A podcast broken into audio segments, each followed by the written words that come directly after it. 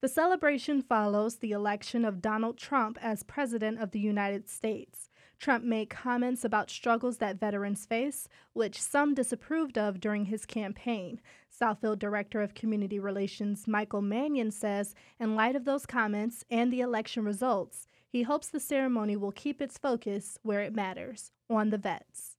This day is really about honoring the service and sacrifice of our military personnel, all the many men and women who have served our country uh, honorably.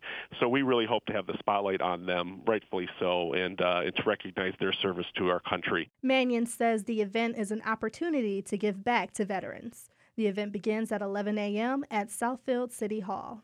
I'm Brianna Tinsley, WDET News.